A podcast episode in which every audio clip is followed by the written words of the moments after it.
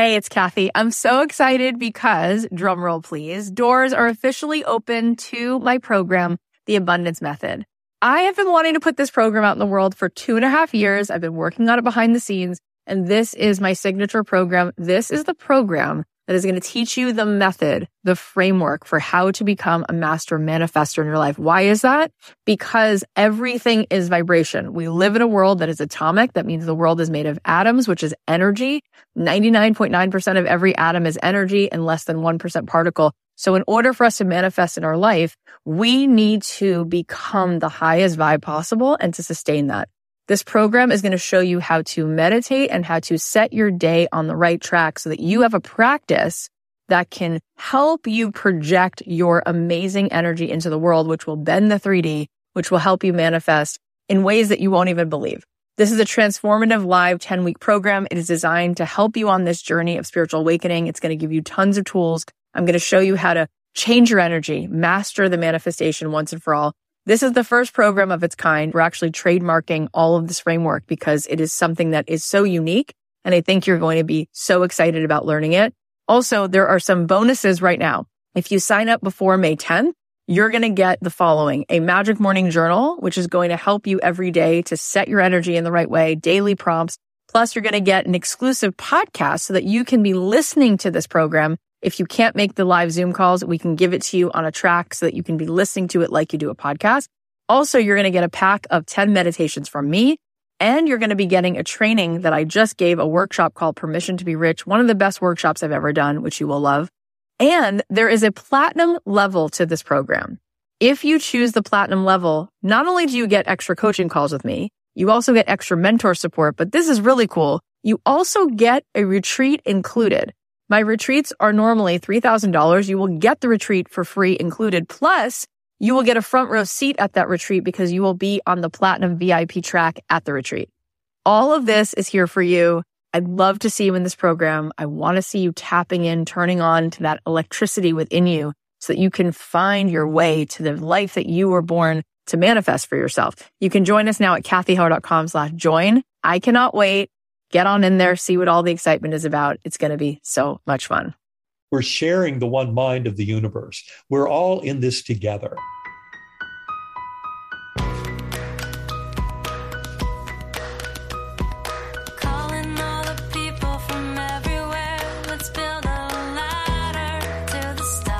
This podcast is sponsored by BetterHelp Online Therapy. For 10% off your first month, go to betterhelp.com slash dreamjob. Start living a better life today.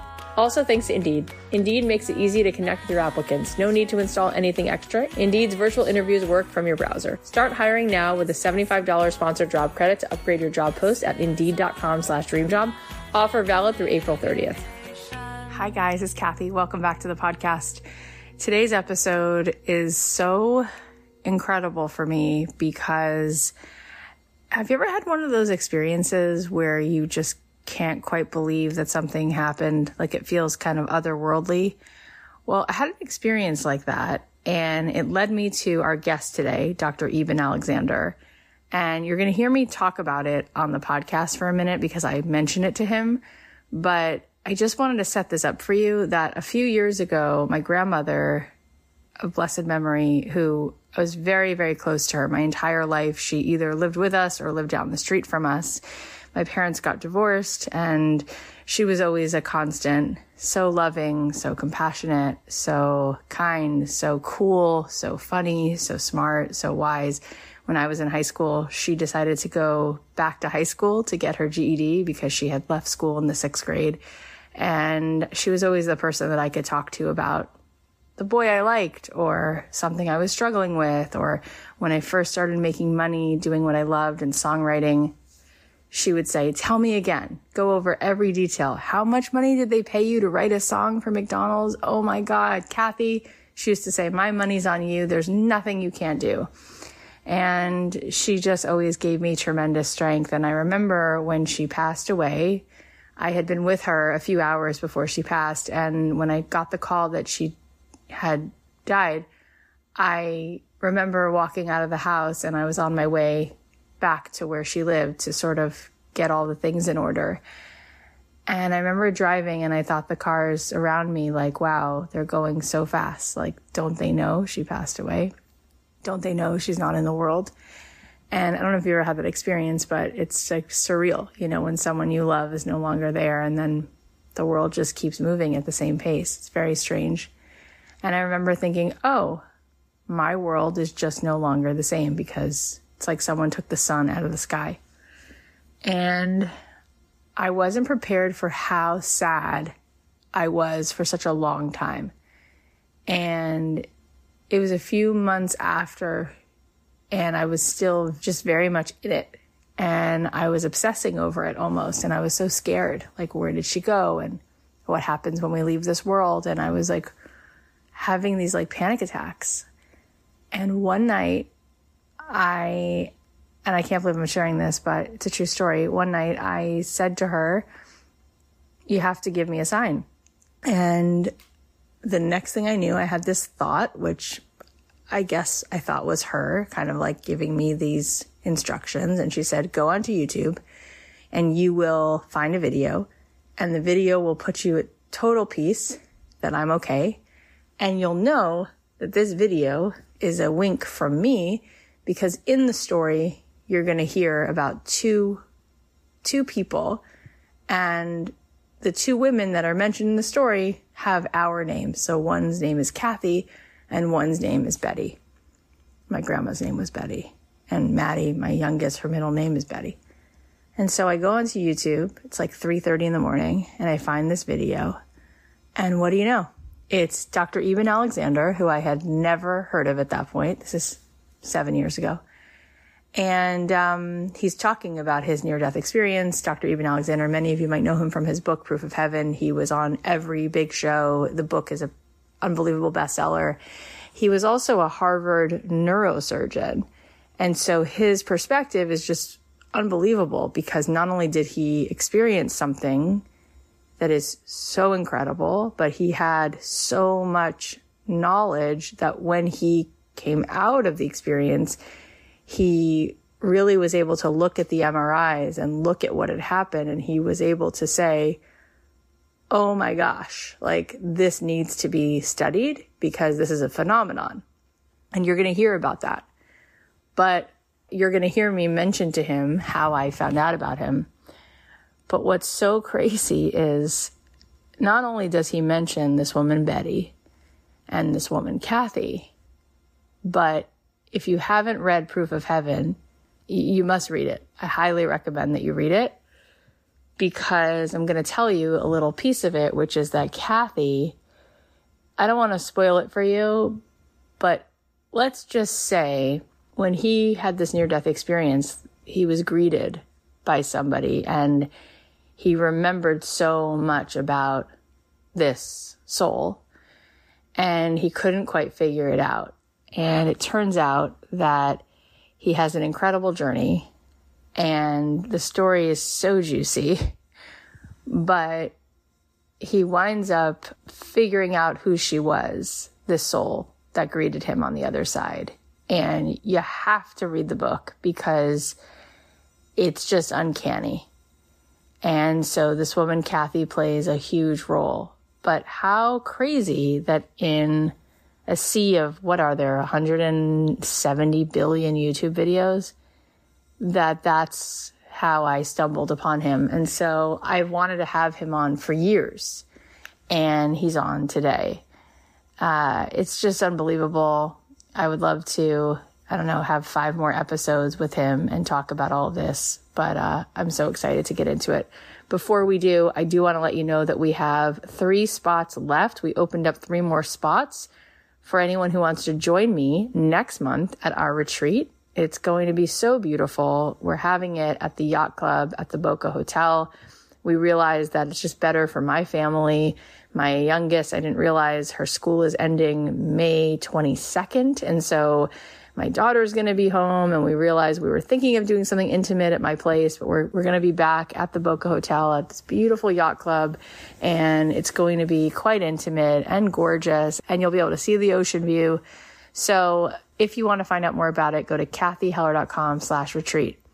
Also, I've been doing these VIP days and I really love doing it. So we're not going to open up too many more spots for those, but we will have a couple more open. So if you want to get in on that, you can just DM me on Instagram and find out more details about how to spend a day with me on Zoom, one on one. It's pretty cool, the process, and um, the retreat's going to be pretty amazing as well. All right. Well, I'm just so excited. So I want to dive in. As I said, Dr. Eben Alexander is here. He's an academic neurosurgeon, a best-selling author, and he has one of the most incredible stories of surviving a near-death experience, which he's going to tell you all about.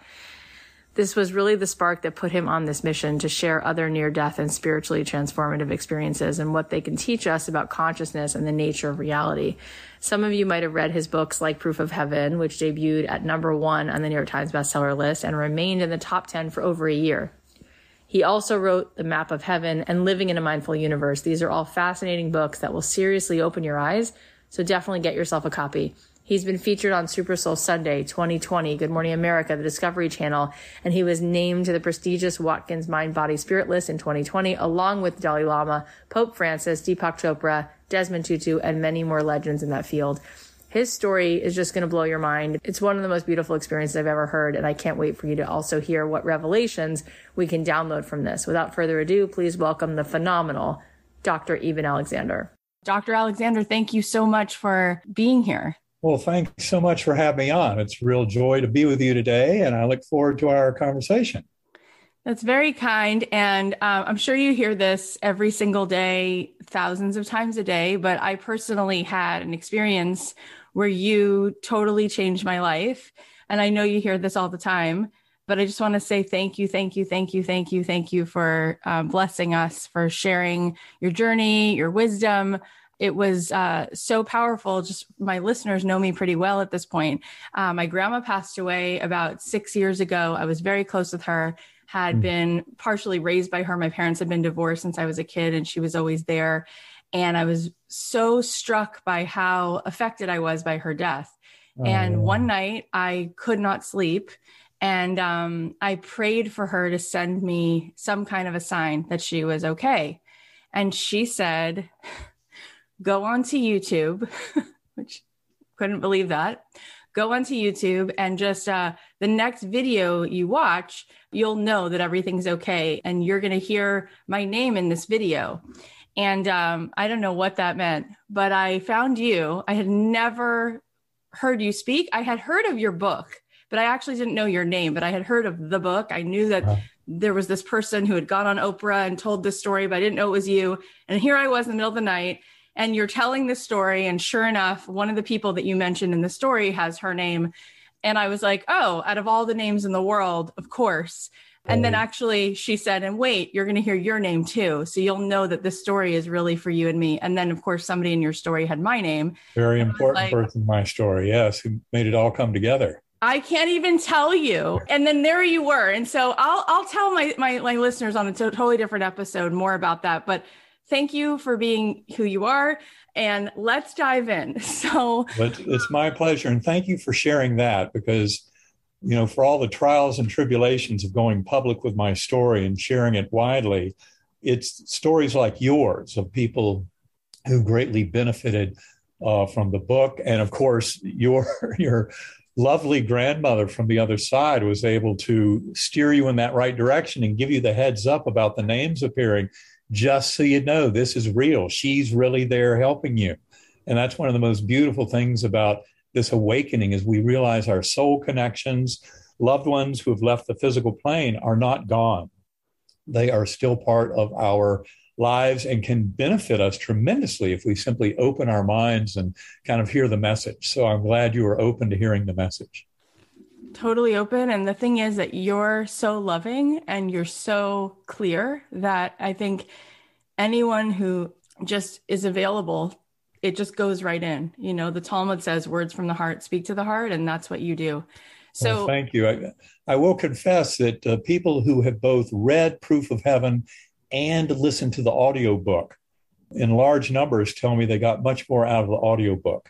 Now, the words are absolutely identical, but my voice conveys a lot of the emotional truth and power of the story. I mean, there were parts of it towards the end I had to read three or four times in the studio because I just broke down. My emotions were just, and so that's what people get out of the audiobook. It's uh, that sharing from the heart that you're talking about. Of course, it also comes through in the book, no doubt about that. But the, the voice can carry so much of that heartfelt message. 100%. So I know that you have told that story one zillion times, but for anybody who, for whatever reason, didn't hear it, or even if they heard it, I, I do want to start there because it is the crux of sort of what puts you on this mission to now do everything you've been doing. And we'll get into that too. But would you mind telling us whatever version, however abbreviated of a version you feel like telling of that story, however long, we're here for it just okay. remind us of a little bit of what happened to you, how this I all started. Do exactly that. so, uh, yeah, it is a fascinating story, and it's still uh, to me. I, I never tire of sharing it. important thing to point out is one of the atypical features of my near-death experience was that I was amnesic. I had no memories of Eben Alexander's life, no uh, language, no religious preconceptions, none of my scientific knowledge. I was an empty slate going in. Now, in the early weeks and months of my recovery, you know, when my neuroscience knowledge was still not fully returned, I explained all that by saying, well, my doctors have told me how extensively damaged my neocortex was. And that was the part that was so shocking with documented damage to my, the part of my brain that would be most responsible uh, for any detail conscious awareness was demonstrably offline. It was out of action. Uh, and that's one of the reasons why the scientific community takes its story so seriously. And I found out later that no, there was much more to the story than that. But initially, amnesic for the uh, life before. And so what I went through were basically three different phases of, of kind of the afterlife experience. The first was in a very primitive, coarse, unresponsive realm. I called it the earthworm's eye view. Uh, you know, if I had just gone there and come back to this world, I would have had what's called a hellish NDE or a negative NDE. Uh, but no, like most of us, I was granted far more in that journey. And I was rescued from that earthworm eye view by a slowly spinning white light that came packaged with a perfect musical melody. And it was by remembering the notes of that melody that I could conjure up that light portal uh, again and again through my journey because I would tumble between these various levels over time, as I explained in the book Proof of Heaven. Uh, but anyway, so the initial passage up from the earth from my view was into this brilliant, ultra real gateway valley. Now, it had many Earth like features, but it was much more like Plato's world of ideals. There was no sign of any death or decay. And I would say that's the realm where we reunite with higher souls, with our, with our higher soul, with our soul group, you know, loved ones who have left the physical plane already. Uh, that's where we plan next incarnations, uh, go and go through life review. That's the most important part because the life review, which has been talked about going back thousands of years, uh, is a beautiful example of how we're sharing the dream of the one mind, and that the our sense of here and now and sense of self blurs completely in those life reviews. We relive events in a very detailed fashion but we do so uh, often in a way where we're experiencing it from the emotional perspective of those around us who are influenced by our very thoughts and actions. That's why the life review, in many ways, is like the golden rule written into the fabric of the universe treat others as you would like to be treated. Because the life review shows us very clearly that if we hurt others, we're hurting ourselves. Now, in that beautiful Gateway Valley, I was a speck of awareness on a butterfly wing, millions of other butterflies. Uh, thousands of souls dancing in the meadow below. And I said there were souls between lives. And of course, those who've read Proof of Heaven will realize one of the most beautiful aspects at that point was my guardian angel, my spiritual companion on the butterfly wing. It was actually identifying her four months after awakening from coma that it was the oh my God moment about the reality of the whole journey. But don't want to get ahead of myself. That's all there in Proof of Heaven. So it turns out that my first awareness of the divine was this soft summer breeze, or what I call divine wind, or uh, God, breath of God that blew through. And even though what I witnessed and how I described it could stay fairly similar, that was my awareness of the power of the divinity, of that infinitely loving God force. And I can tell you, after coming back from this coma, I realized that trivial little discussions as to whether you want to call that force God, Allah, Brahman, Vishnu, Jehovah, Yahweh, Great Spirit, those are meaningless little human issues that have nothing to do with the grander power of the truth of that infinitely loving, healing force at the core of our very conscious awareness. And so, what then happened was all the joy and festivities that I witnessed uh, in that valley, all the joy and merriment and children playing and dogs jumping, every bit of that was being fueled because up above were these swooping orbs of pure angelic beings. I called them in my writings weeks later, they were angelic choirs. And these chants and anthems and hymns would just thunder through my awareness, this uh, incredible sense of power and majesty and awe. And yet it was a spiritual home. It felt like I had finally come home. That's one of the most beautiful things to stress with people. And the other important thing to point out is uh, you often hear these journeys are ineffable, indescribable by our earthly language. And that's because our modes of knowing in that realm are so much grander. You know, here, our physical body, our eyes, our ears, uh, our brains, every bit of it conspires to limit our sensory flow to this tiny little trickle that's involved in our survival in the here and now as physical beings. And yet we have far greater wisdom and access to information about the universe beyond that. And that's why so much of the work that I've done since, and this is the focus of our book, Living in a Mindful Universe, it was co written with my uh, life partner, uh, Karen Newell, is all about meditation, of helping people to get to these same levels by going within uh, layers of mind. At any rate, back to my journey, those angelic choirs provided yet another portal, a light portal up into this brilliant core realm. Now, the core I witnessed as I ascended to these levels all of four dimensional space time collapsing down, then all of that spiritual layer of the, of the Gateway Valley, as well as a different ordering of causality that I call deep time. Very important concept to explain that time flow in that realm is not identically matched to time flow in this realm.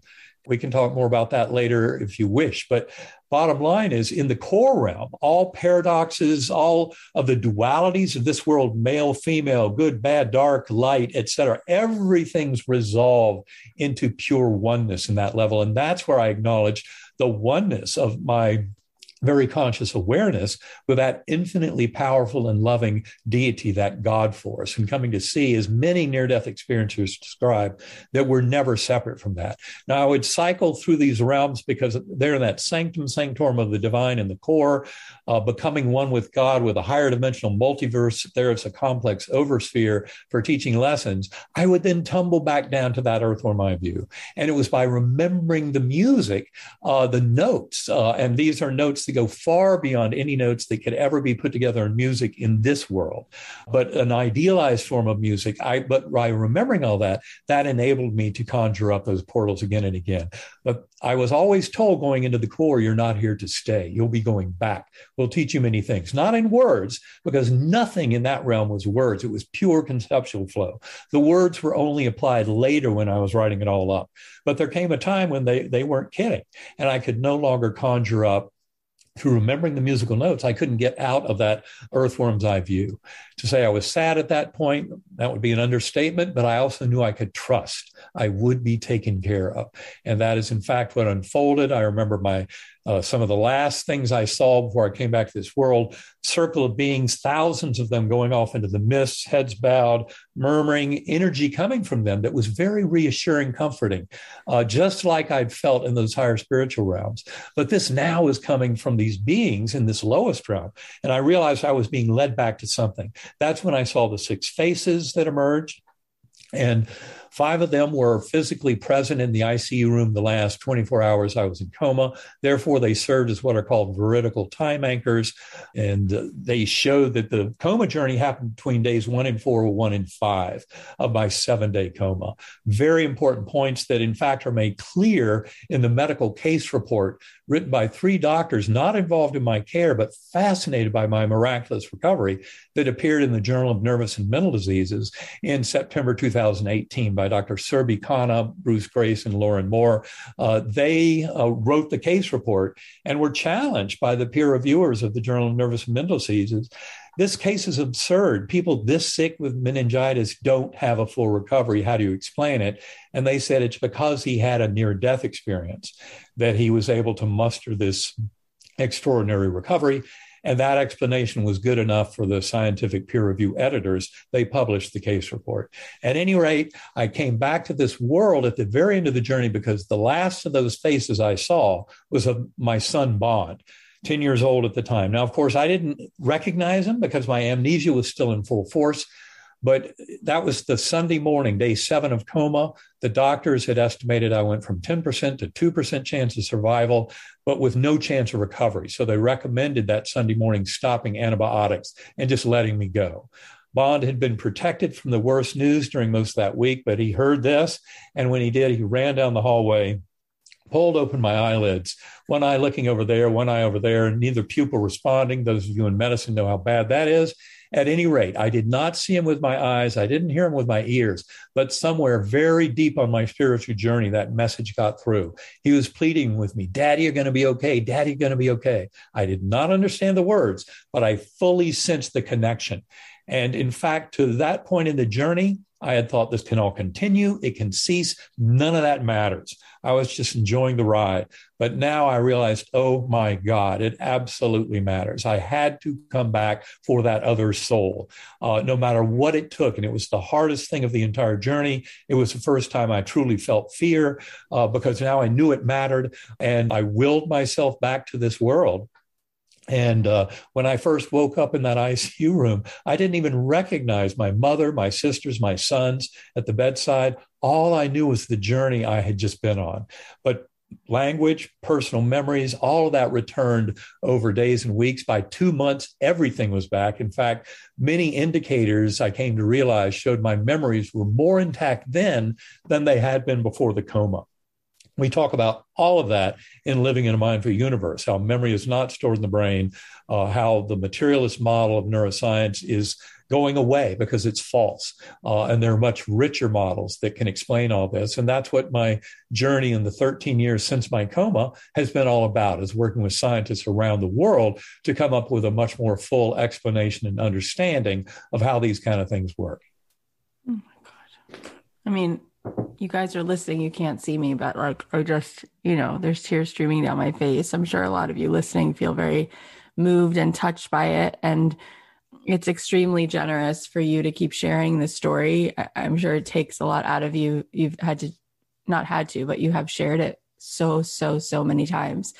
And it's so moving just in case people listening don't know this just to put even more context to this dr alexander is a academic neurosurgeon and you've both been there in the hospitals as well as researched it. And so it's all the more striking right to hear you sharing this. And I, I just am curious and i've heard you speak on this before but for the listeners to understand before this happened before this occurred were you the type of person who would have given this merit who would have really believed that this is a possibility or were you more you know in in sort of a i don't know you know sometimes people who who work you know at harvard medical school are not so inclined to to sort of just you know jump on the bandwagon well uh, i can tell you that uh, before my coma uh, I was kind of a card toting, reductive materialist neuroscientist. Uh, I had wanted to believe and the afterlife and God and all that. Now, my original beliefs came from my father. My adoptive father, who was a world renowned neurosurgeon, he was very scientific. He knew a lot about cosmology and physics, but he also had a strong faith in God. He had grown up, his father, a general surgeon, had taken him to the Presbyterian Church in Eastern Tennessee every Sunday of his life. I still have dad's uh, little pocket Bible that he took during World War II when he served in the Pacific Theater. He was there in New Guinea, the Philippines, and then up into Japan. And that little Bible was in his pocket the whole way. I've heard from many of his old soldier uh, colleagues. He was a, a, combat surgeon in the Army Air Force. Uh, about how he took that little Bible out every night and read. so he he never had a conflict in his belief in God and prayer and his scientific knowledge. Like many who grew up in the 60s and 70s, I always knew science was the pathway to truth. But what I uh, failed to realize was the importance of so much of the evidence that consciousness is primordial in the universe. And much of that evidence actually starts from quantum physics, even though many quantum physicists will tell you quantum physics has nothing to do with consciousness. That's just because they don't have, know enough about consciousness. But it absolutely uh, is part of the big package. But I was too confused by all that. So if, you know, when I share stories like that in Proof of Heaven, and my response to my patients at that time was a pat on the back, and I would not take away hope. But on the other hand, if they challenged me to explain it, I would say, well, the dying brain can play all kinds of tricks. That's basically what my doctors told me when I tried to share these extraordinary experiences that I had deep in coma, because they knew I couldn't have had any experience because they knew just how bad off my brain was. In fact, they couldn't understand how I was coming back to this world. Uh, but the reality is what I now know and what I've attempted to share with my career and with my public speaking and presenting at scientific meetings, working with scientists around the world, is the fact that this understanding of the primacy of consciousness and the eternity of soul and the interrelatedness of our souls and kind of the evolution of our free will to uh, guide this world to a higher level through our connection with the universe is all absolutely unfolding. The bleak and paltry fiction of materialism that I used to believe before my coma, you know, it's birth to death, nothing more. The brain creates consciousness. We're just biological machines. In fact, in its extreme, that scientific materialism would promise you that you don't even have free will. They would say it's chemical reactions and electron fluxes in the brain. They give you an illusion of awareness, but it's all just they're following the laws of, of physics, chemistry, biology. There's no place in there for free will. And I would say that my journey has shown very clearly a quantum informed science of consciousness opens wide to the reality of free will that we have as individual beings. And that complete idiocy of no free will that emerges out of uh, hardcore materialism is a dead end that doesn't take us anywhere towards the truth. And that's why this awakening uh, of humanity to this deep scientific truth of the primacy of consciousness, of our interconnectedness with each other, not just humans, but with all living beings, it's all a phenomenal wake up call for this world at large. So the, sci- the little scientific me before coma presented with this evidence would absolutely know the reality of it uh, important thing is it's no longer a question of whether you believe NDEs are real or reports of memories of past lives in children are real. We know scientifically from studying them, they're absolutely real. They're showing us something profound about human existence. Just because we don't understand the mechanism doesn't mean they're not real. But the days are over when, uh, you know, some little materialist, militant, atheist scientist can stand on a soapbox and say this is all nonsense and everything because he has hasn't reviewed the data. Because when you review the data, the truth of it comes out at you full force. And of course, uh, for those who are not aware, I would steer them to bigelowinstitute.org, which is a collection of 29 winning essays from a contest held last year with $1.8 million in prize money. And those 29 essayists all had more than five years' experience scientifically studying the question that was presented to them what is the best scientific evidence for the continuation of consciousness beyond permanent bodily death?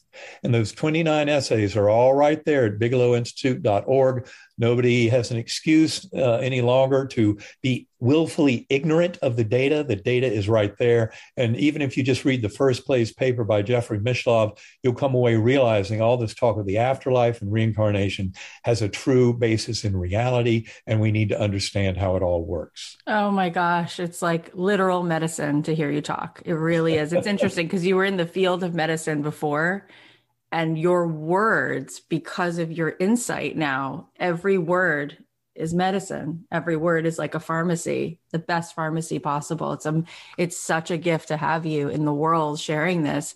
Um, deepak chopra was here a few weeks ago and we were talking about what we really are. And he said well you can say i am Cathy Heller or you can just say i am and the part of you that is i am is really who you are and yes. it's it's really what i've been practicing studying a little bit at the mindful awareness research center at ucla for two years doing a week long retreat with joe dispenza john kabat-zinn like really trying to learn how to stop you know putting so much focus on the 3d right, right. Um, and so help us understand because in and i want to go back because there's so many questions and i do want to talk about your sister and i want to talk about what happened after the coma but then i want to get into what you're doing in the most recent moments is you've been helping people to truly try to tap into this here, right in the present. And so I definitely want to explore that with you. This conversation is gold. Before we keep going, we're going to thank our sponsors. You deserve a fresh start in all parts of your life, even at work. So take your team to the next level with a hiring partner that makes it simple to find candidates with the right skills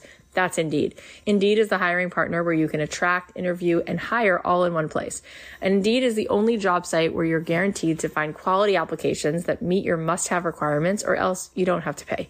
Indeed partners with you on every step of the hiring process. You can find great talent through time saving tools like Indeed Instant Match, assessments, and virtual interviews.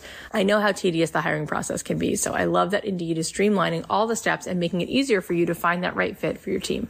I'm especially impressed by their Instant Match tool, which allows you to get a short list of quality candidates as soon as you sponsor a post. All the candidates have resumes on Indeed that match your job description and you can invite them to apply right away. Plus, you only pay for quality applications that meet your must have requirements. And according to Indeed data, over 90% of employers get quality candidates as soon as they sponsor their job post with Instant Match and candidates you invite to apply are three times more likely to apply to your job than candidates who only see it in a search. Start hiring right now with a $75 sponsored job credit to upgrade your job post at indeed.com slash dreamjob. Offer valid through April 30th. Go to indeed.com slash dreamjob to claim your $75 credit before April 30th. Indeed.com slash dreamjob. Terms and conditions apply. Need to hire? You need Indeed. We're in a world that tells you to do more, sleep less, and grind 24 7. And let's not forget about all the scrolling through tons of negative information online. It all just causes unnecessary stress. So here's your reminder to slow down, take care of yourself, do less, and maybe Try some therapy if you need it. BetterHelp is customized online therapy that offers video, phone, and even live chat sessions with your therapist, so you don't have to see anyone on camera if you don't want to. Plus, BetterHelp is much more affordable than in-person therapy. I try to do my best to manage my stress, but I'm only human, and of course it creeps up on me sometimes. I get overwhelmed by family stuff and big decisions, and there's just a lot going on and this goes for all of us. So in those moments, I find it can really be helpful to talk to someone so I get out of my own head and process all that's going on. Therapy has been so valuable for some of these situations. And I love that BetterHelp is making this resource accessible to more people because taking care of our mental health should be a top priority. Give BetterHelp a try and see if online therapy can help lower your stress. Our listeners get 10% off your first month at betterhelp.com slash dreamjob. That's B-E-T-T-E-R-H-E-L-P dot com slash dream job for 10% off your first month. Thanks, BetterHelp. Let, let's go back before we move forward. Let's okay. talk about what happened with your sister so that people understand how this became even more real after you came out of your healing journey. Well, I think the important thing to point out is, uh, you know, when I woke up in that ICU room, like I said, all my memories from my life before were still not back. They did return very rapidly, hours, days, weeks. But what I knew so extraordinarily was that journey I had just been through, that I describe uh, much more fully in Proof of Heaven. And uh, it was shocking to me. For one thing, it was way too real to be real. That's what I told my oldest son, Eben the Fourth, who was majoring in neuroscience in college at the time, when he came home. And he had been there when I was deep in coma with rest of my family holding my hand 24 and 7 trying to link me to this world in some fashion. He had gone back to school after i started waking up. And then when i got out of the hospital a few weeks later he came home uh, overnight uh, from college. It was the day before Thanksgiving in 2008, and he gave me a big hug. And I remember he told me later it was like there was this light shining within me, and I was much more fully present than I'd ever been before. And I remember telling him it was way too real to be real. That was the part I was sharing with my doctors was, oh my God. And they would pat me on the back. The dying brain plays all kinds of tricks. You know, they couldn't understand how I was even coming back to this world. But that was the beginning of the mystery. And I remember that beautiful guardian angel because she appeared every time I passed through that ultra real gateway valley.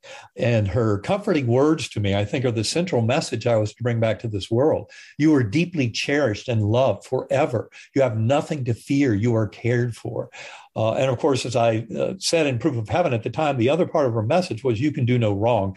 I wish I'd expanded on that a little more in Proof of Heaven, because to me, it was clear by that point that I, I was seeing that the ambience of that realm is all one of peace and love and kindness, mercy and acceptance. Uh, and that the more we tend towards those kind of ambient features of that part of the universe, the more natural our lives unfold in a positive direction. But we do have that free will that we talked about a little while ago. So we can choose to do otherwise. Mm-hmm. And if we choose to mistreat others and not be kind and merciful and all of that, that's our choice. But we then find out in our life review by receiving all that maybe that's not the best way to be. So, uh, anyway, that guardian angel was so important to me. And when I came back to this world, and my son told me, don't read anything in the NDE literature. You need to go write down everything you can remember. And I wrote about 20,000 words over six weeks. And it was only then that I dove into the NDE literature. And oh my God, was I shocked. So many of the similarities, I could sense this kind of commonality of journey in these other accounts uh, coming from all kinds of different medical circumstances circumstances, and yet giving us the same kind of spiritual output uh, in the way of the journey. And the more I read, the more I realized that that spiritual guide is somebody very important to you in life. I knew her so well. Her telepathically delivered message was right there in my heart of awareness. And yet I didn't know who she was. And that part was a big shock. In fact, if I had scripted this, first and foremost, my adoptive father would have been there. He had passed over four years before my coma. That's who I would have wanted to see. And in fact, I report in the book, Living in a Mindful Universe, how I finally did encounter the soul of my father about two and a half years after my coma. That has to do with uh, the whole other kind of big feature of my life, which is meditation. I use differential frequency brainwave entrainment. Uh, sacredacoustics.com is your resource if you want to learn more about that. But differential frequency brainwave entrainment is a very powerful way to get into deep states of conscious awareness. And that's what I was just beginning to do two and a half years post coma. And that's when I had that extraordinary connection with my father that had not been there. In fact, he told me he could not be a parent to me. He used that double entendre, that little joke, that he couldn't be a parent to me in the NDE because if he had been, I would have been more tempted, in spite of the fact that I had a one in 10 million diagnosis of spontaneous E. coli meningitis in an adult. It almost always happens in newborns, almost never beyond age three months. And a one in a billion recovery. As that medical case report makes clear, my recovery was really unexpected. There is no precedent in the medical literature. In spite of those factors. If my father had been there, I might have been more tempted to just say, I guess you see who you want to see on the way out and tended to think it was imagined by me. That's why it had to be this guardian angel. And of course, uh, I won't go into the full background of that story because I don't want to spoil it. It's a huge part of the ending of Proof of Heaven. But the bottom line for people is that uh, it turns out I did have a deep and profound connection with that guardian angel on the butterfly wing. And it has to do with the fact that I was adopted uh, my adoption history. And in fact, my adoption was a huge part of my journey because, in so many ways, being put up for adoption by my birth mother when I was 11 days old had left a smoking crater in the core of my existence about my self worth and my ability to trust the universe and whether I was even worthy of love. I won't go into that in more detail. I discussed that in Proof of Heaven. Uh, but the bottom line is my NDE and meeting that beautiful guardian angel on the butterfly wing was a huge part of my coming to recognize the love the universe had for me, in spite of that being uh, left behind by my birth mother when I was 11 days old. So, yes, it helped to tie all the little loose ends together, helped me come away from a traumatic experience of meningoencephalitis that almost killed me in a very powerful, positive, and profound way that shows healing.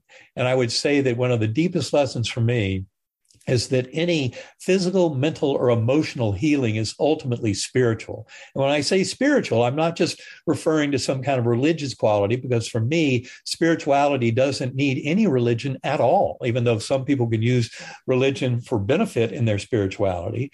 But if you just say spirituality involves a sense of oneness, of connectedness with others, uh, that we're all in this together, which is deeply proven in the modern scientific study of consciousness. And the other ingredient is a sense of shared purpose and meaning in our lives. That's what spirituality means to me. Uh, meditation, can be very deep and doesn't have to involve any kind of religious scripture, you know, from 2000 years ago. We can rely on modern human experience uh, and on personal journeys, but never forget that the true living is done here in these physical bodies in this physical universe. So all the beautiful gifts we can harvest by going within and, and crossing the veil, connecting with that one mind, with that God force of healing and wholeness but we bring those back to this world. And this is where we do the living. And it's how we treat ourselves and others, how much we can bring that love of the universe. Just as Deepak Chopra said, we're sharing the one mind of the universe. We're all in this together. And that's one of the most profound lessons that through the false sense of separation that materialism preaches, has misled us into this dark cul-de-sac where you really have to question homo sapiens. You know sapiens means wise. Well when i look around this world and see the warfare the addiction to, to fossil fuels the climate change the corporate greed uh, economic polarization uh, i mean there are many downsides of this modern world political friction and polarization. It's all related to the false sense of separation that comes from a, a disproven uh, philosophical system of thought. Materialism was left behind decades ago by many in the scientific community who were more uh, wise about uh, quantum informed consciousness um, and the lessons that it's all trying to teach us. And this, these are all things that we go into great detail in in our book, Living in a Mindful Universe, to weave the science and spirituality together. I believe there's no way to move forward without that synthesis uh, and kind of integration. Yeah, I mean, it's incredibly compelling, and you really sound like Einstein. You know, like Einstein said that reality, albeit very persistent, the way we see reality with a small r, it's such an illusion because it it demands that you believe in separate separation. But that's the ego, right? And I've learned so much, and and I want to go into your newest book because it was so fascinating what you said about how it's not even something you have to utilize the mind for, that there are levels of, of which we can experience different realms far beyond the mind. And going on week long meditation retreats and meditating for eight hours a day, I've had moments where I can sort of memorize certain feeling states where I just have this wide open awareness. And I, I do feel like I drop the addiction to being limited to this three dimensional um, experience, this fictitious, and, and really there's so much suffering there because in that state of ego, in the separation, we also give ourselves this constant cortisol, right? And then the biology of the cells actually wires us into this like very unhealthy place, right? When I had mm-hmm. Dan Buettner here, who study these blue zones, right? Um, he said, why, why are these people living into their hundreds? Because they're practicing meditation, which allows them to reduce the inflammation in the body because inflammation is often caused by cortisol. So you can almost see that by practicing focus on the 3D, the fight or flight, this is all that is. Uh, we actually make ourselves sick, right? And we can live in this world and this plane longer, even when we open up the awareness. So tell us how you've been guiding people now through a practice of living this way in a mindful universe, living more mindfully. How can those of us listening start applying that? And what might be some of the benefits that we can glean if we can shift the perspective and the paradigm? Well, Cathy makes some excellent points, and it certainly it takes us right into the heart of healing and wholeness. That's what this discussion, in so many ways, is about. Coming into wholeness as we are, as uh, spiritual beings, all interconnected in a spiritual universe.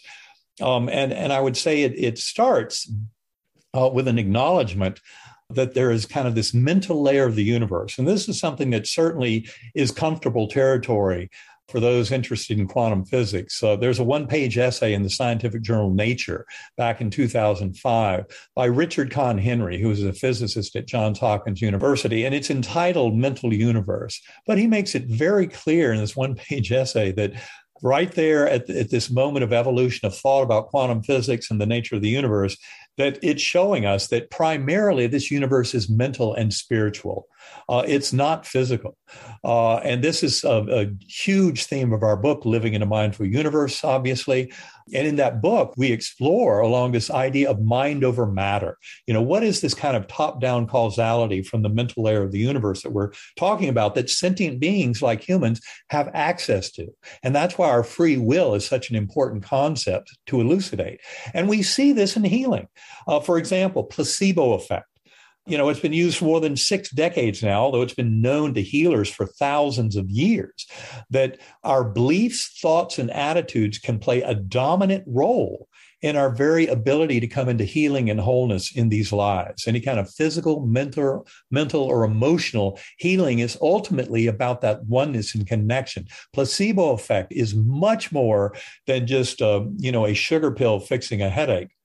Uh, and you'll find big pharma, they can't stand placebo effect because right out of the gate, it represents about a 30% barrier that they have to overcome that they know exists because someone's beliefs can actually lead them towards healing. Now, you can go beyond this, though. For example, if you go to noetic.org, the Institute of Noetic Sciences website, put in the search term spontaneous uh, remission. And you'll find a book there that they published back in uh, mid 1990s that had more than 3,500 cases of people healing advanced cancers, infections, what have you, beyond any medical intervention. And then the analysis of the factors there are largely spiritual about the things that led them there. Uh, for example, Kelly Turner wrote a beautiful book called Radical Remission that was based on that Noetic Sciences database, where she simply addressed the thousand plus cases of cancer, came up with nine different factors that were uh, contributing to healing in those people beyond any medical intervention. And six of those were strongly spiritual, having to do with emotions, you know, with processing your negative emotions, with emphasizing positive emotions, with developing a more spiritual approach by going within, spending some time in prayer and meditation. Uh, these are all ways of kind of connecting to our higher soul. And when you come to realize so many of us think that we are that, we identify with that running stream of thoughts in our head. But I love how Michael Singer puts it in his book, The Untethered Soul. He calls that running stream of thoughts in your head the annoying roommate. And, you know, I came to realize early on after my coma in meditation that in so many ways that ego mind that linguistic voice in our head is a huge part of the problem. And of course modern rational enlightened human beings use that little linguistic brain and ego mind to kind of work their way through the breadcrumbs trying to approach truth but there are much richer ways to gain truth from the universe.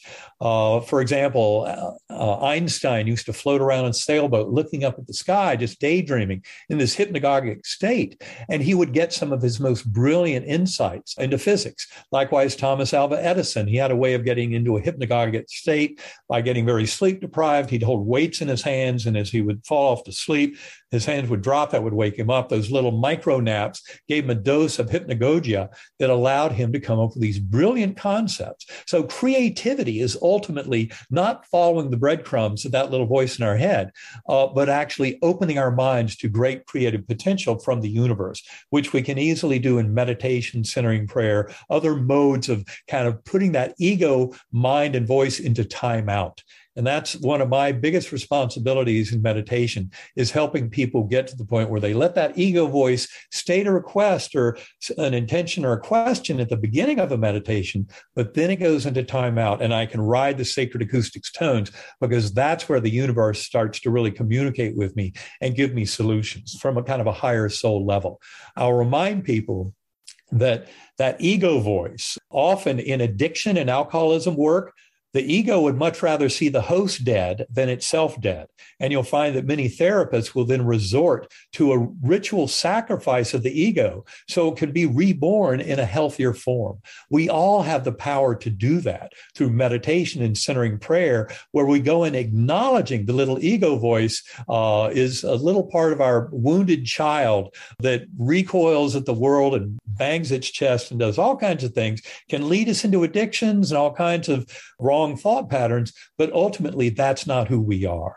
And in meditation, we can come in touch with that higher soul, traverse that veiling function of the brain into that primordial mind, that God force that so many have encountered uh, in deep NDEs and other spiritually transformative experiences. But what Karen and I teach in our workshops is you don't have to have an NDE that this can be cultivated this kind of state of awareness this suppression of that little ego voice is not who you are but a uh, seeking of identification with a higher soul and a part that's much more connected to the higher good all of us can do that in prayer and meditation. I would say it's pretty much universally accomplished in near death experiencers. They come back to this world wanting to help, having that higher vision for the, the higher good. Their little ego mind is no longer uh, as attached to all the things it used to be. Their higher soul is more in power.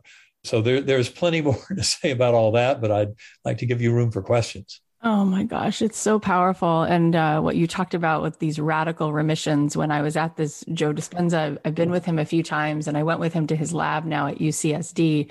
And we've seen the the studies of, of what's happened, you know, when people can get beyond the the constant addiction of the the thought that drips that cortisol that gives us a certain biological uh, imprint at that moment right we can right. literally change it and he actually showed that in a in a petri dish that people lay people average people who had just been meditating for a few days in palm desert not like monks who were sitting on some beautiful right. mountaintop their blood plasma once they were in a more coherent state couldn't attach to the SARS CoV virus. And because right. of that, UCSD decided to say, like, let's really look at this. Like, why the heck is that? Uh, because we can overcome so much, even our environment, whatever it is, cancer cells, whatever it is, when we are plugged in. And I, I can't believe that I actually saw that with my own eyes. But it's even more compelling hearing you comment on this because as much as I appreciate so much Joe Dispenza's work, and he is a chiropractor, you know, there's a part of my ego mind that's like, he's a chiropractor. And I'm looking at you and I'm like, this is a man who has the highest degrees from the best institutions in the country that science can give you. And he is, you know, corroborating, saying, this makes sense to me. And here's all the reasons why. And re- I really ho- hope that people hear it. My, my further question, which is just fascinating to me now that I've been witness to this and I have my own dance with my own ego, is I notice how unwilling people are to set down their suffering. Because essentially, what you just laid out, and I've been down this road uh, in, similar fashion, it puts an end to all problems. If you truly start identifying with who you actually are, which is this expansive, basically a connection to infinity itself, right? Then really where's the problem? And it allows you to feel so good. And here's what the beautiful and yet tragic question is that I find in my own ego and in the world is people's unwillingness to feel good. Like if the cost of getting to where I want means I have to feel that good, I have to allow that in, which would then make me feel so good. I'd have to drop my addiction. It's like a cigarette right to this part of me that somehow feels safer feeling separateness feeling the ego feeling bad it's almost right. scary to co- conceive it's like that makes me feel unsafe that's how much because that's what the ego does by the way it makes us feel a false right. sense of protection right it's constantly looking for danger and right. you then you then get you don't even realize it but how can you like almost in a way help people trick their own ego into surrendering so that we can actually get to the place that's the most familiar, unfamiliar place, which is our truth. You know what I'm trying to say? Absolutely. And, and, and it's certainly one of the focal points of our teachings about meditation, uh, about going within, about using sacred acoustics, differential frequency brainwave entrainment to get into very deep states of conscious awareness that pretty much by definition are of this primordial mind, this mind at large. And uh, so when I get to that point, my little ego mind has uh, basically gone into timeout for the rest of the meditation. It's uh, beautiful. It's like, it's like opening up to a form of lucid dreaming in a way. The universe starts to feed uh, tremendous information to me in terms of what I need to know in that moment to help me come into a greater understanding of how I can then bring this kind of healing love, serve as a conduit of that love for the world at large. Because ultimately, you know, the tools the ego has are fear and anxiety. And, and of course, the other thing that that level of reality does to us is it tends to suppress the wonder and wisdom of the natural world surrounding us because it's always looking for that threat. And that's why turning off that little ego voice and its uh, fear and anxiety is a great liberator for, for your higher soul. You know, there's recent work that's been done using uh, various uh, plant medicines or psychedelic substances uh, like psilocybin, magic mushrooms, uh, LSD, DMT. Now, I do not recommend the casual use of these substances by anybody. I think it's important that they're being used for scientific study. And my own personal recommendation is it's a much better way to connect a higher soul and kind of duplicate NDEs through meditation than it is through these substances. But interestingly, when you look at the scientific paper on these substances, they show us two very powerful things. One, under the influence of such substances, you find that the main networks of the brain disengage. The whole thing kind of goes quiet. No part of the brain gets more active. So it's telling us very strongly in scientific terms that those phenomenal conscious states are not being caused by any increase in brain activity at all. It's the brain getting out of the way. So if we want to explain it, we have to go beyond materialism. Uh, that's one important point. The other that's absolutely crucial in this discussion is that uh, some recent studies have shown that a single dose or maybe two doses of psilocybin, magic mushrooms, in a therapeutic setting can lead to months or years of curing and healing of addictions like severe addictions like opiates nicotine uh, alcohol etc and also a, a debilitating uh, fear of death in terminal cancer patients. And i would say that we accomplish the same thing in meditation. And what i hope to prove and we'll be doing some studies on this i hope is to compare meditation, uh, sacred acoustics, inspired differential frequency brainwave entrainment meditation head to head with those kind of psilocybin experiences or what have you to show that it doesn't even take the substance at all, that it's just thinning the veil, getting more in touch with that higher soul that allows us to come into that kind of curing and into wholeness in our journeys. And these are the kind of things that people really need to know about because it greatly emphasizes their own own power to heal. And when you realize that you can move through placebo effect, to the spontaneous uh, remissions documented at that Noetic Science website and go all the way to near death experiences that have profound, miraculous level healing that goes beyond any medical explanation, like my case, as the case report makes clear. Also, the case of Anita Moorjani, whose stage four lymphoma disappeared after her NDE, or Dr. Mary C. Neal, the orthopedic surgeon, who had an over 30 minute warm water drowning in Chile in a kayaking accident in the late 1990s, all of us benefited from profound healing that goes way beyond anything medical intervention could offer. How do we explain it? Through the power of mind over matter and these kind of spiritual connections. So the more people know about this and realize that these healings occur in a natural setting in this world, in this era, uh, the more they can start using meditation and centering prayer and other ways of connecting to that mind of the universe in the process of bringing their free will of their higher soul into their own existence. And that involves coming into wholeness healing coming into the soul we actually came here to be.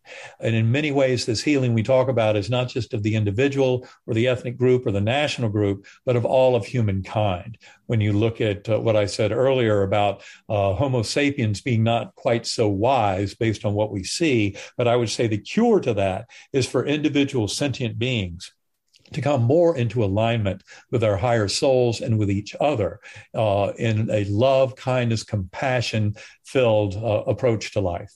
It's amazing and it's fascinating because every time you go into more detail and you share it, it really is astounding how much uh, emphasis we put on the material. And meanwhile, like matter never made anything. Energy creates matter, right? right? And it's just to think about, you know, who were you when you were created? You know, what happened? There was like this incredible electricity, this energy that creates you, right? right? And we put so much focus on the physical. And then, you know, you look at an atom, it's 99% of it is is wave it's it's energy there's only a tiny tiny part of it that's right. particle right and so what the world is made of is not this three-dimensional thing so it's important for god's sakes that we start talking about the 99% of what's actually right. happening that we're feeling in this vibration of this world so for you to keep talking about the sacred acoustics that makes also all the more sense. I want to learn about it.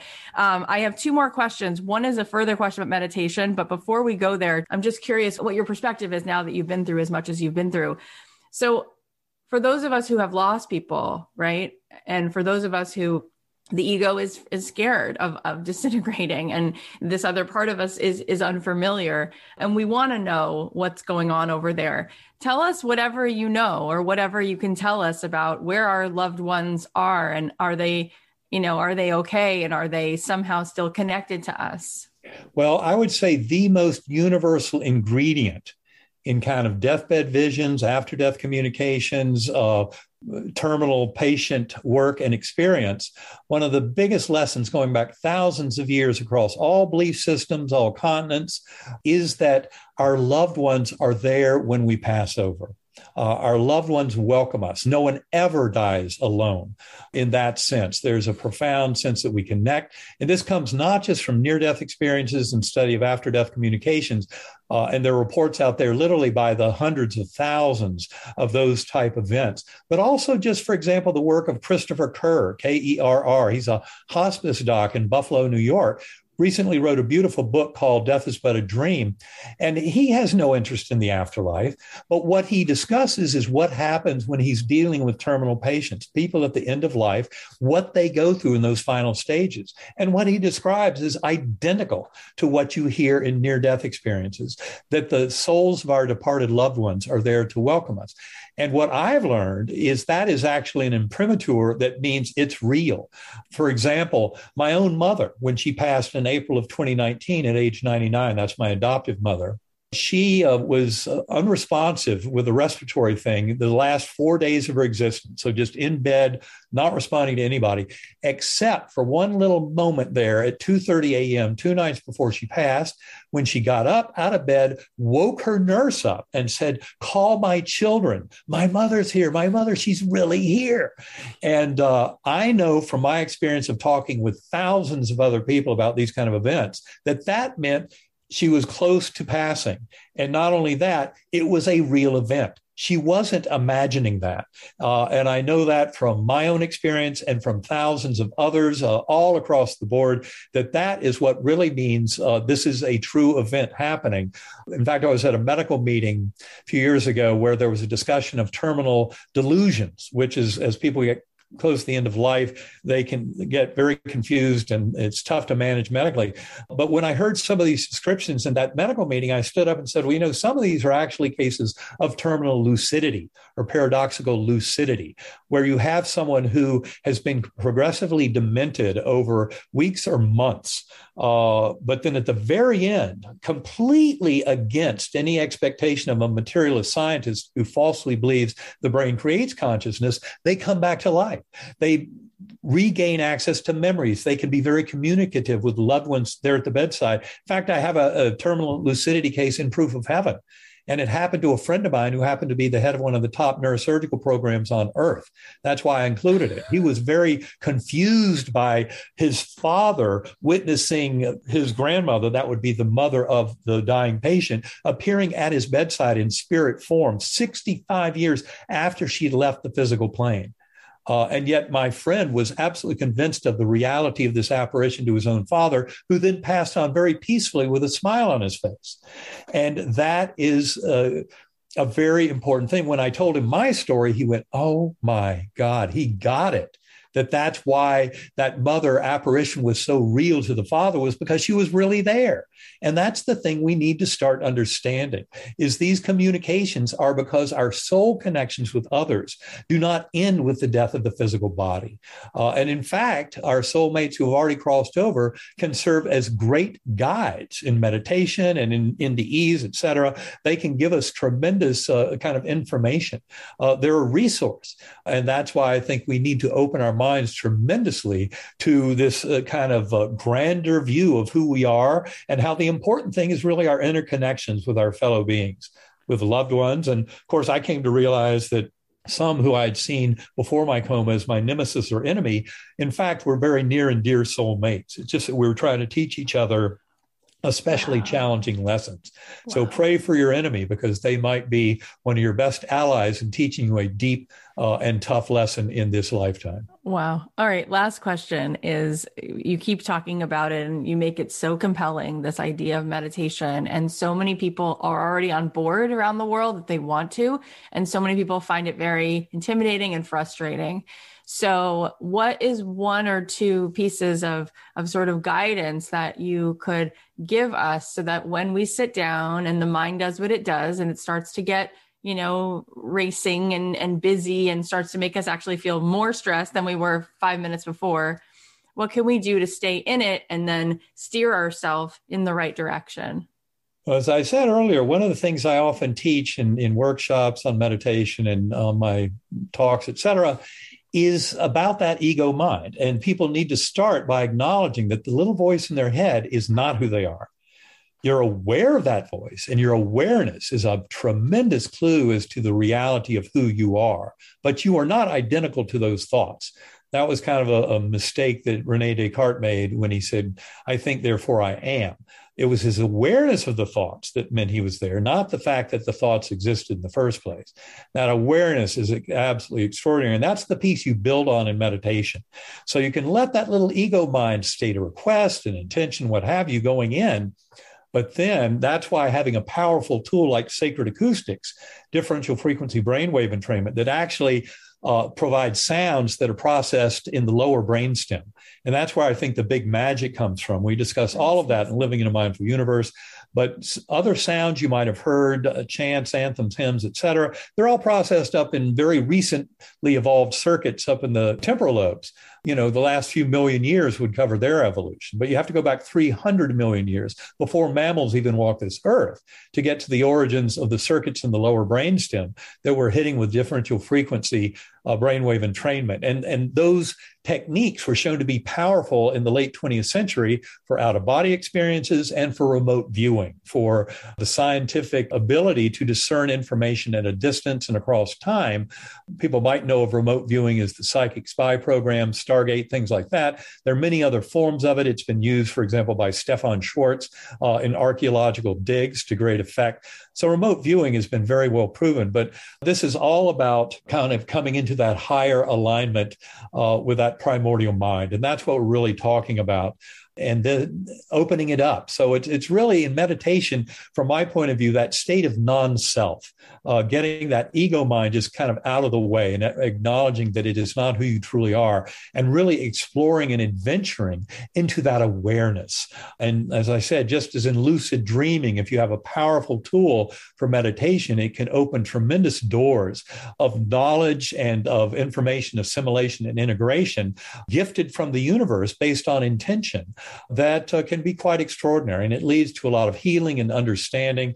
And from my point of view, that's one of the absolute keys to getting into meditation and then having it build into your life and contribute to your understanding of self and your relationship to the universe at large. Absolutely. It makes so much sense. I've done so many sound baths where I start to feel something in such a more powerful way. And I'm just picking up just little pieces of what you're saying and how I've connected them to, you know, utilizing vibration and sound even more so than just focusing on my breath. But I, I'm definitely excited to finish reading Living in Mindful Universe. I want everyone to read it. It should be required reading because you're right. It absolutely changes the way that we then live our life.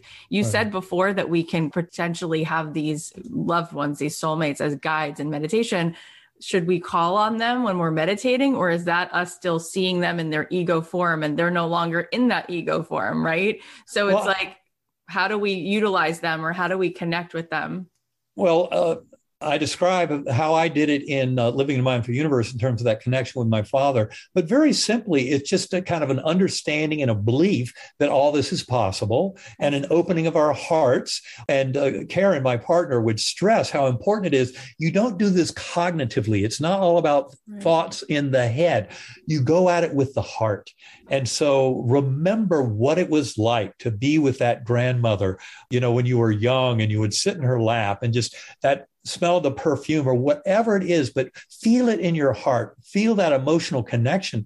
And that's what begins to open the doors because this is a tremendous journey of kind of deep soul connection, which is all about relationships and feelings and not so much about thoughts and kind of intellectual cognitive structure. And that's why it's important to really go into this kind of heart consciousness uh, sense. And Wow. For me, that's been an incredibly powerful way to do it. And also, I will say that it doesn't happen every time.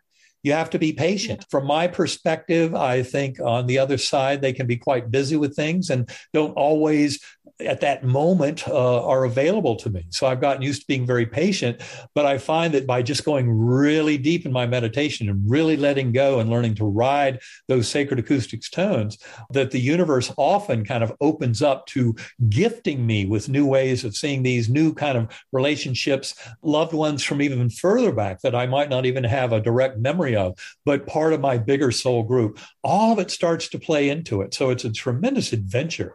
You know, in many ways, it's kind of like Tibetan dream work.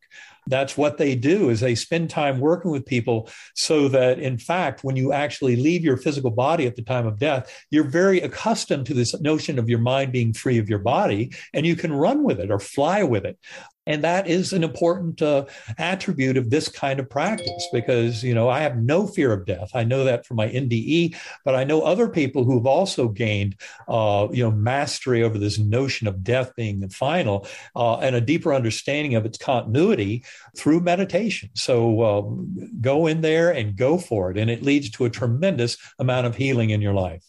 I think that's such a beautiful place to end because what you said about it's like really the heart consciousness, you know, so often and I'm sure you get this question too, but for for anyone who does anything, typically the question is what am I supposed to do? And I come back more often now to who am I supposed to be? Right? And when you're really in this place where like your your partner she says, you know, believe in that it's possible and then you you're saying open up your heart. It's just amazing from this place of not focusing on what the action is to do in this world, right. but how you need to open your heart, how much you just draw right to you. So, God bless right. you. Thank you for being in the world. Thank you for doing everything you do. You know, if every single person really heard this, and so many people have, we would not only change our own lives, but we would just so powerfully heal ourselves therefore heal our homes heal our communities and right. and therefore make a big impact in the world so you're just we can certain we can certainly heal this world.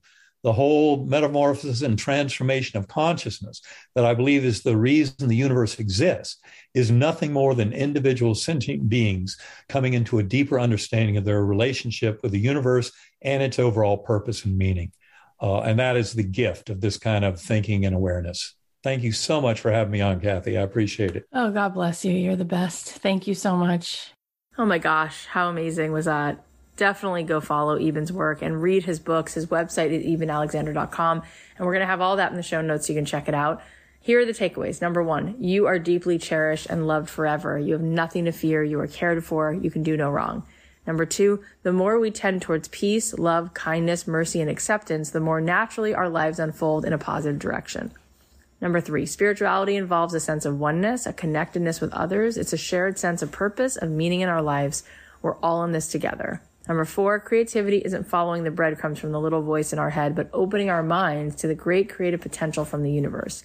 Number five, we have the ability to get in touch with our higher soul and into wholeness. We have our own power to heal. Number six, our loved ones are there to welcome us when we pass over. No one ever dies alone.